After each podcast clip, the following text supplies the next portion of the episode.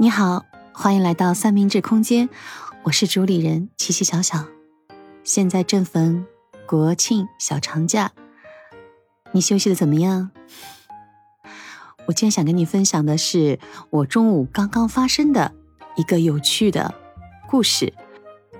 它突然让我想到，我可以引领投诉，我甚至可以觉得我自己是投诉的代言人。你们可能会说：“哎呀，你这个事儿吗？还记得我一开始对我的自我介绍吗？我的朋友们对我的昵称还有一个，那就是陆家嘴一姐。哇塞，你说你多牛逼呀？不是牛逼，是很生猛。他们这样说的，就是说，如果我的小宇宙爆发了，那就要躲得远一点。”今天中午，就是又激发了一次我的小宇宙。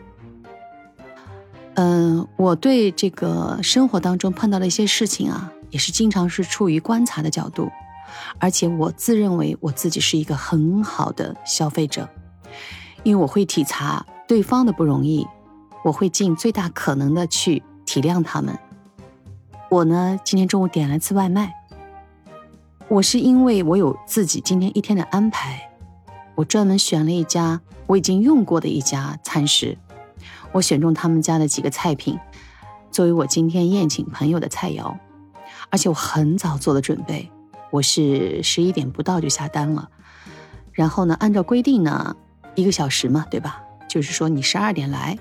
所以这里补充说一下，虽然我一开始告诉你们。很能投诉的一个人，但是我是有底线的，也就是说大家都不容易。比方说你约定的时间，你晚一个前后十五分钟，你不要打电话告诉我你有那个事儿、这个事儿的折腾，我都容忍，我也都理解，大家都不容易。当我到了我能容忍的时间，没有收到我的这样一份点单的时候呢，当然我才去切克我的订单情况，一看它显示着已送达。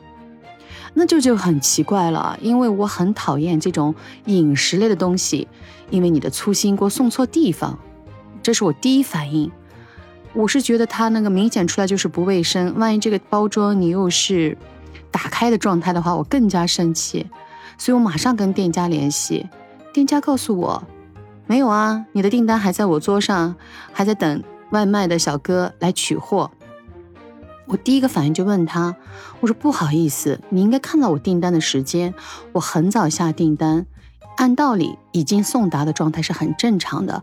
我打电话过来，第一反应是你的订单显示情况是不合理的，因为我没收到货。第二，你怎么还告诉我都不急的，我点的菜肴还在你的桌子上？当时他的回复呢是这样的啊，哒哒哒说了一大堆理由。我说不要了，我说我的时间已经来不及了，你再等那小哥给我送过来太晚了。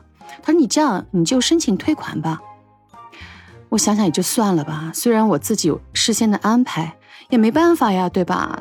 节假日当中是不是快外卖员小哥是人少？我是这样出于同理心去思考的。我说 OK OK，那我就就就就那个什么申请退款吧。那我就去快速的去忙于我以后的对应，因为朋友在嘛，所以要去多做一些别的事情的准备。当当我准备要开吃的时候，我突然就点了一下我的那个外卖订单的一个情况，才发现我的申请退款竟然是商家拒绝。哎呀，我觉得你惹我了。凭什么呀？不是刚刚明明说好的吗？我想了想，还是一个电话打过去了。我觉得我得确认一下，到底发生什么情况了。其实我心里的准备就是，如果他们是因为商家的沟通不善，比方说我马上做这些处理，那我这个事儿就过了。但是呢，接电话的变成另外一个担当，刚才是个男性，现在是位女性。他告诉我，你这单呢？我们怎么怎么怎么什么时候已经做好了，已经出单了，也就是说这个成品为你做好了。然后呢，呃，是外卖怎么怎么小哥的原因。我说，请你等一等，我在你家点单，对吧？我和你发生交易，你不要把我扯在外面好吗？他说的啊，怎么怎么又是一大堆，他激发了我的小宇宙啊！我觉得你作为商家，我说我在你们家是老客户，你都不在意我对你家的一个感受吗？你怎么可以这样对我呢？他的意思就是说，你要退款的话，你去问外卖小哥去讨。我特别生气这种，因为我觉得吧，这种是一种怎么说呢，非常不合格的一个服务状态。我提出了我的质疑，他说没用，你要真的还是坚持退款的话，要么就是跟自己跟外卖小哥去讨这笔钱，要么你就打某平台的电话。我当时真的很生气，我说好吧，那我知道了。我心里默默在想。你必须要为此付出代价，然后我就在那个订单那一栏里，就是显示出了客服介入。点进去之后呢，我当时是意气风发嘛，虽然旁边有朋友在，都是很熟悉的人，他们了解我的个性，我得一口气做完了它，否则喝酒也喝不好，吃菜也吃不好，对吧？我就它上面就写的，请你详述阐述一下你的这个状态，我当然得阐述了，而且我觉得。我还同理心呢，我相信他也不是当事人，我得写的仔细一点。我叽里哗啦的写了，我怎么什么时候得下订单的？哇，我就觉得任何第三方一看都知道我的这个心路历程的东西写完之后呢，我点了个提交，竟然反馈我跳出来一栏是非法提交。我的天呐！我在想，我的小宇宙已经点了火，你还得加点两桶油吗？我气死了！我马上再找到他们这个某平台的客服电话。收到我这样的电话的时候，我绝对是不依不饶的。我不仅要退款，而且要赔偿。它影响了我假期的心情，它影响了我周边朋友等待着我一起一起畅聊畅谈的一个氛围啊！我的天哪，他必须赔偿啊！好在呢，这某平台的客服，我认为他还是蛮到位的，他快速的对应，后面的话就长话短说。一句话就是，快速的达到了我的需求。当然，你说姐啊，你要诉求，你要赔偿，是怎么一个状态？其实我不是的，我只是觉得他要受到惩罚。这个商家的服务意识，其实出错并不可怕，你要有正确的对应方法。大家你好我好，都有一个互相同理心在那儿，互相容忍的状态。我相信不至于这样，但是。他既然引我到这里了，他必须付出代价。他已经收到了我的狠狠的回击，所以说到这里，我想 问问你，我这样的投诉客人，你怕吗？我还有很多类似的有趣故事，我只想告诉你，小到商家，打到国家机构，我曾在某地的。国税进行了维权的一个投诉，投诉完之后，我结交了一大批的朋友，让我的公司得到了最大的一个利益的维护，也得到了应该马上退回给我公司的一些税款。而这些举动，当地的人都会这样子看着我，觉得我不可思议。但是你知道吗？我为此花付出的时间是几个通宵的研究，因为它触发了我的小宇宙。